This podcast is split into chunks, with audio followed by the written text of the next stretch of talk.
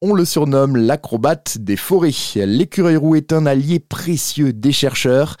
À Aix-en-Provence, depuis deux ans, une équipe de l'Institut méditerranéen de biodiversité et d'écologie marine et continentale étudie de près ces rongeurs. Objectif en savoir plus sur l'organisation spatiale de nos espaces forestiers.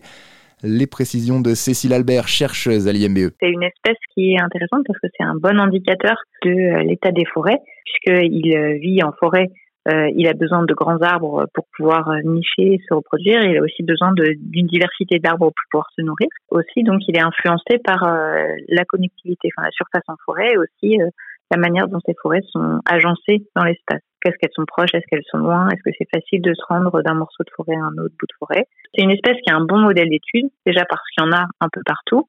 il est facile à identifier. il a aussi un bon capital sympathie c'est toujours plus facile de dire qu'on travaille sur euh, l'écureuil que sur certaines espèces que les gens connaissent pas ou aiment pas trop. Du coup, nous, on s'est intéressé à cette espèce un peu pour toutes ces raisons-là. Et en fait, on fait ça en collectant des poils d'écureuil. Donc, on met des, petits tubes dans lesquels il y a un scotch et un appât, donc une noix souvent.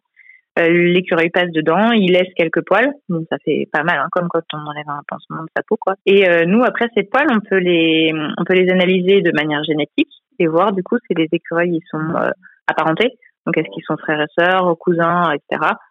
Dans différents paysages où euh, il y a beaucoup de forêts ou moins de forêts, ou dans différents endroits où la forêt est organisée spatialement différemment.